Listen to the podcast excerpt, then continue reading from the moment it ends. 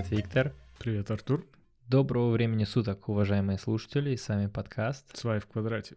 Сегодня у нас на календаре двадцать четвёртое мая. Да, двадцать четвёртое мая, это у нас снова понедельник, начало недели. Есть какой-то недели. особый повод, повод, повод? Да, как всегда, в начале недели у нас особый повод, и сегодня это даже очень сильно связано с э, работой. Собственно, сегодня день... День кадровика. Правильно. Или кадрового работника, да. сотрудника. Каждый знает, кто этот такой. Если вы уже Раб- не в школе. Да. Если вы уже начали работать. Да. Ну что, начнем тогда с маленькой а, вообще, ну, а исторической вот... справки. Да, давай. двадцать четвёртое мая тысяча восемьсот тридцать пятый год.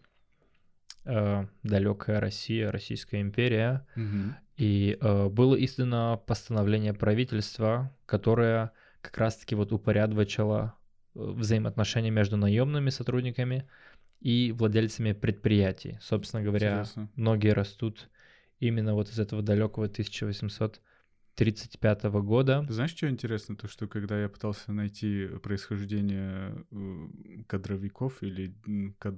вот этого дела кадров... Встретились мама кадровик и папа кадровик. Да. Ну, это же откуда-то пошло. Ты сейчас говоришь, что в России это вот этот вот день тысяча восемьсот тридцать пятого года, когда там отношения между рабочими и работодателями как-то урегулировались в каком-то отдельном, не знаю, области или, или что-то такое. Но э, в Европе я не нашел ничего более раннего. И в США там первое, что я нашел, это было тысяча девятисотый год. И... Ну, слушай, там тысяча восемьсот тридцать пятый год еще два индейца продавали друг другу камни. Так мне интересно, почему так получается, что в России ранее как бы зародилось вот это вот дело, нежели в Западе. А кажется, что наоборот. Ты знаешь, я, я все равно рассматривал вот это вот постановление или документ, который обговаривает обязанности тебя как наемного сотрудника и, к примеру, меня как работодателя. Мне кажется, тогда он защищал непосредственно наемных сотрудников. Как тогда, минимум, да? мне кажется, а, как минимум тогда окей. было написано, что э, вы обязаны работать сорок часов, а не шестьдесят, и за каждый час вам платят там одну палку или две палки, mm.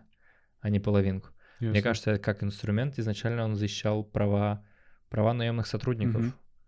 А сейчас, сейчас, в нашем современном мире, я думаю, что это, конечно же, защита не только сотрудника, но и работодателя в правовом да, плане. Да, кстати. Да. Не да. каждый э, сотрудник является э, хорошим сотрудником, так сказать. Хорошим сотрудником. Конструктивным сотрудником, вот так мы скажем. Ну, так или иначе, в России День кадровика начали праздновать только... Ты знаешь неконструктивных сотрудников две тысячи... на твоей работе? На моей работе неконструктивных. Нам, во-первых, я, я, я считаю, что нам не стоит э, вообще упоминать какие-либо фирмы, названия. Да, но мы же не будем э, просто... Имена. Да. Будем их, будем их выдумывать. Но мы оба знаем, о ком мы говорим. Мы их будем выдумывать, да. Ну, ясно. Да. Будет стрёмно, если человек нас слушает, и он такой, типа, вот урод. Я думал, он не догадывается. Точно про меня. Он не знает, что он мемом стал. Ну да, я тебя перебил. Да, в России вышло первое постановление, постановление в тысяча восемьсот тридцать пятом году, а праздник вне календаря установился только в две тысячи пятом году. То есть с mm-hmm. две тысячи пятого года, двадцать четвёртого мая, начали праздновать День кадровика. Mm-hmm. Интересно.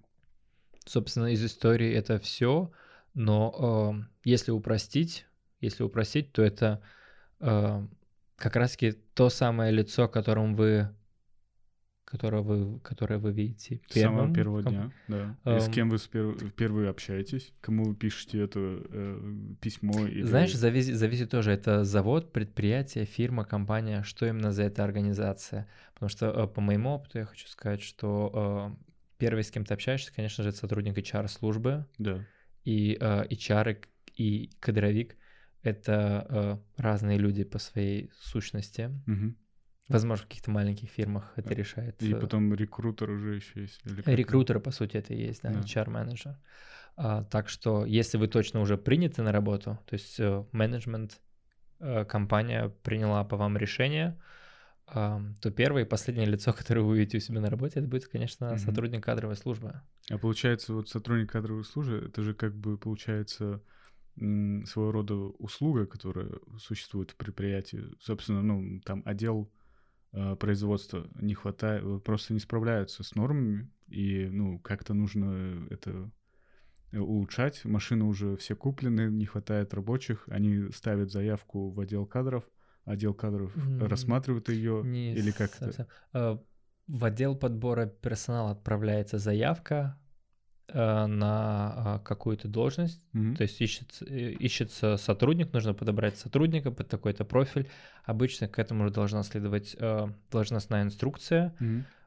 э, вырабатывает и разрабатывает ее, конечно же, кадровик в основных mm-hmm. случаях, но я думаю, что руководитель, тот человек, который ищет себе э, человека в команду, он тоже должен в этом участвовать. Mm-hmm. Они получают должностную инструкцию, заявку, денежные условия, график работы и начинает поиск. Mm-hmm. Кадровик, я бы сказал, чтобы было понимание между кадровиком и сотрудником отдела подбора, эм, рекрутер, он все-таки принимает решение.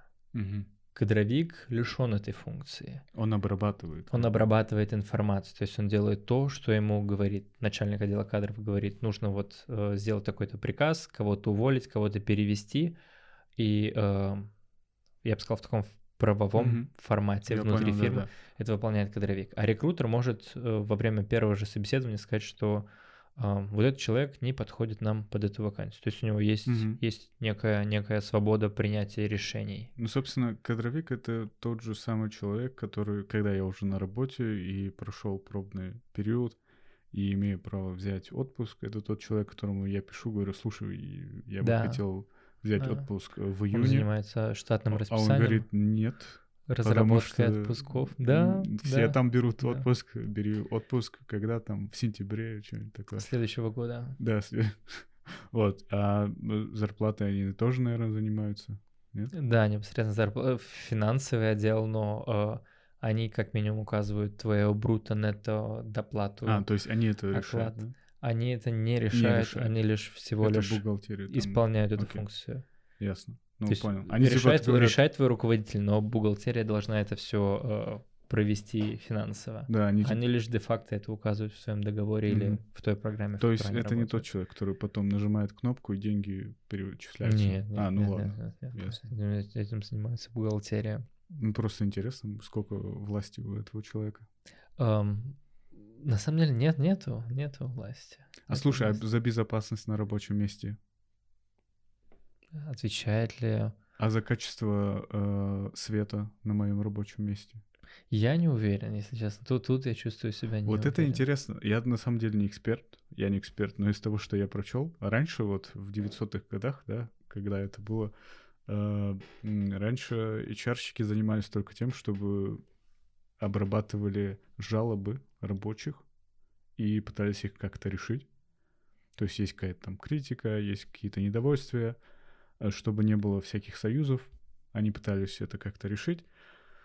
Но я сейчас про Америку, да, про союзы это все. Вот. И, а, но сейчас, сейчас это стал э, человек, который также отвечает за счастье рабочего, так сказать, на рабочем месте. Есть даже такие вакансии, как... Э, happiness manager и community builder.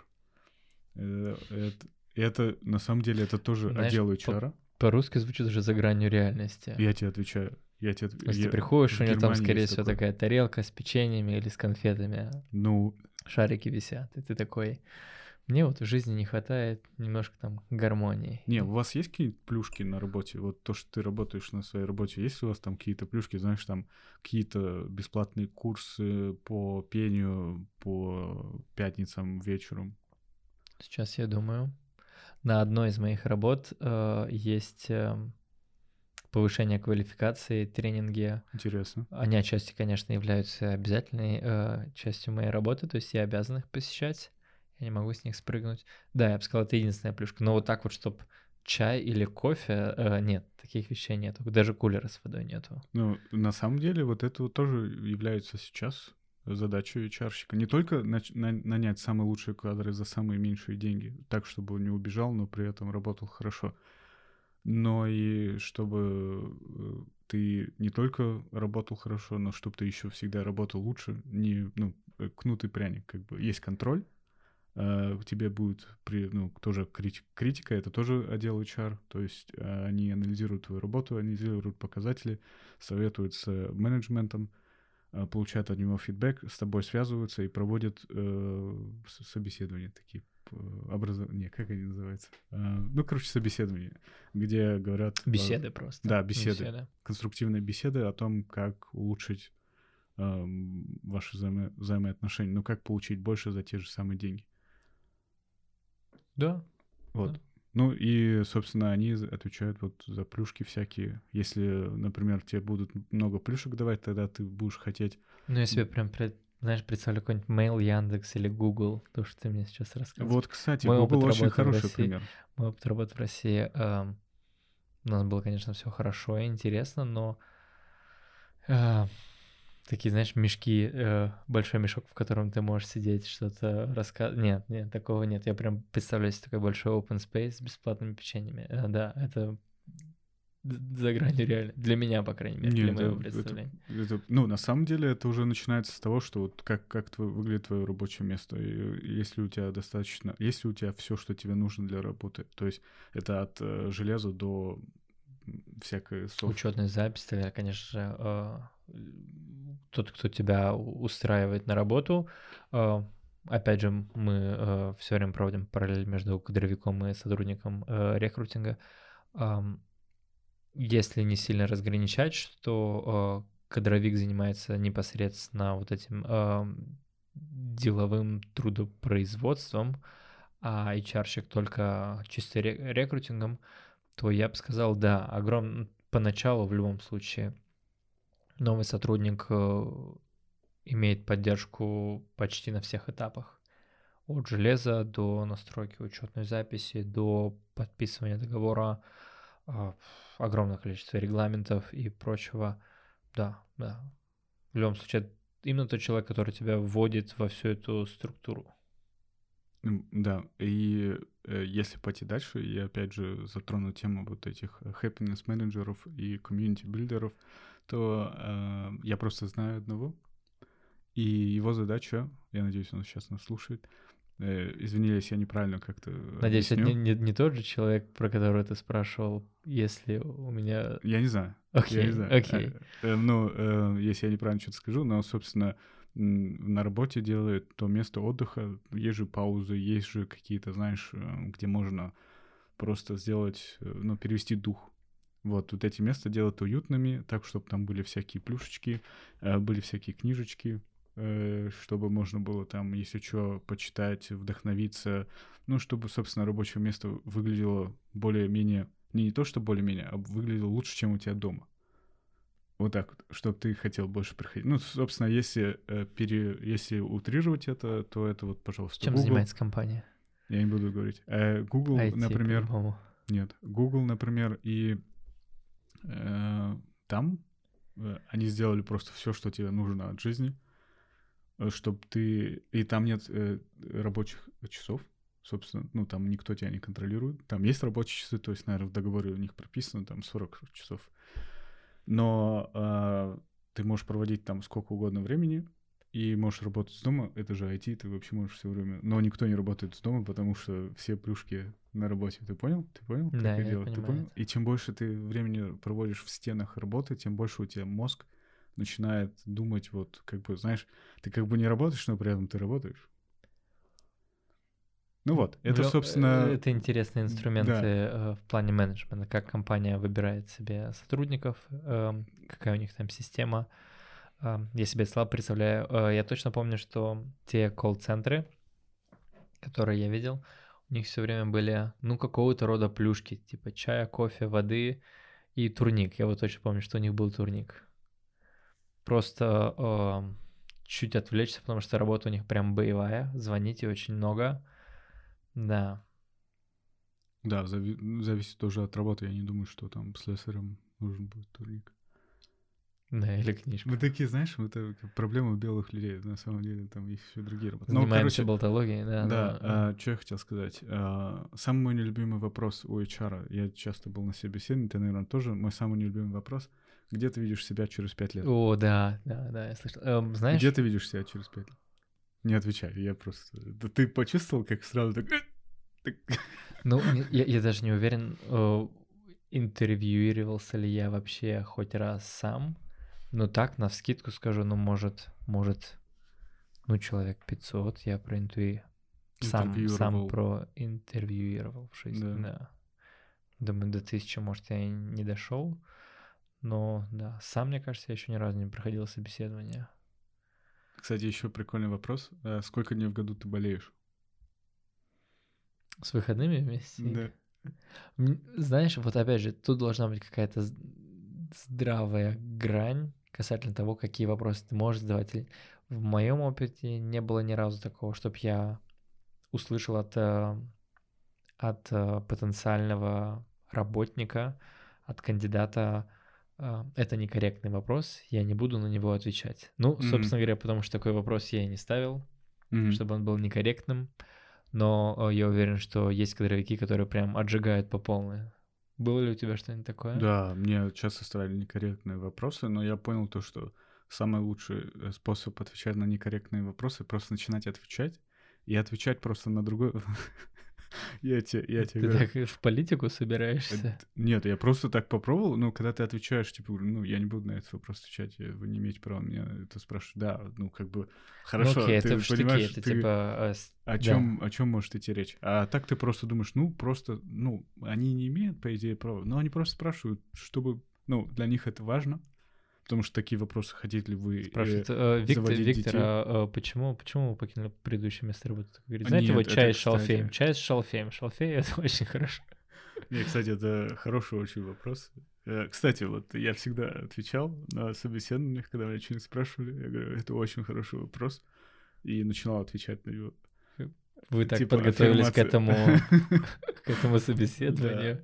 У вас профильное образование, да? И, и резко начинаешь сам задавать вопросы. Не, ну, кстати, если что, если, если нужны какие-то советы, я очень хорошо прохожу собеседование. Мне, ну, я как задрочился на этой теме. И самое интересное, я всегда знаю, как спросить интересные вопросы. Всегда же есть та рубрик, рубрика. А есть, ну, они уже все спросили, все поняли уже. И говорят, а у вас есть вопросы? И вот это вот то самое место, когда самое интересное, потому что ты можешь их и рассмешить, и там, ну-ка, и задать. Пристегнитесь. Да. Но, по идее, у меня всегда есть три вопроса, которые я, ну, это специально там э, подготавливаю, советую очень сильно, очень работает прям, потому что никто так не делает. Ну, как я понял, никто так не делает. Вот. А, что еще я хотел сказать? Немножко... А как с, вот вообще с этим делопроизводством у кадровика? Он э, все должно быть в бумаге, это... в бумажном виде.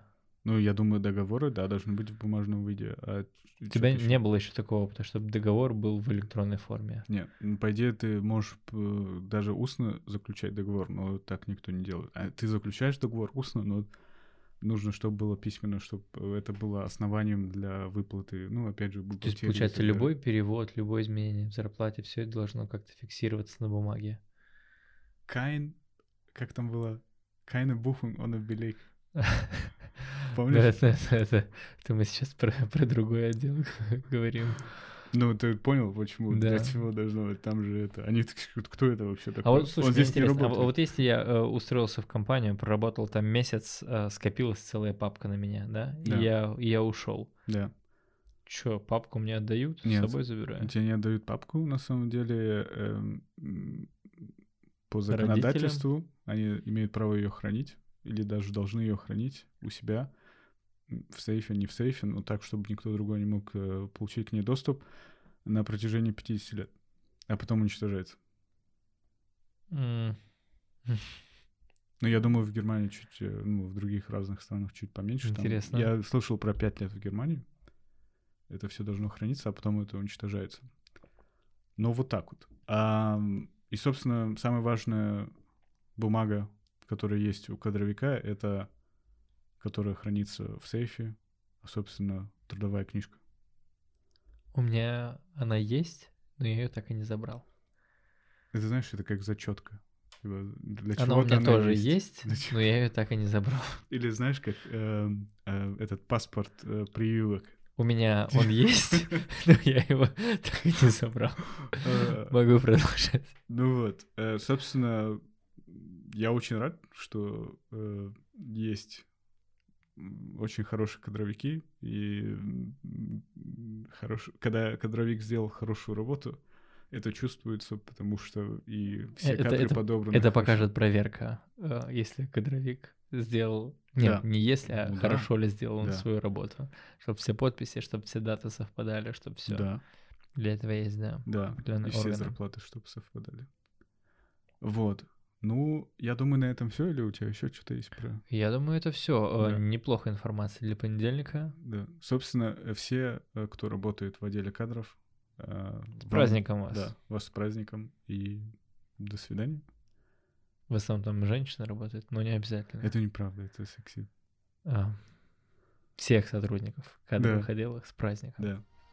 До новых встреч. Да, с вами был подкаст «Свай в квадрате». Покеда.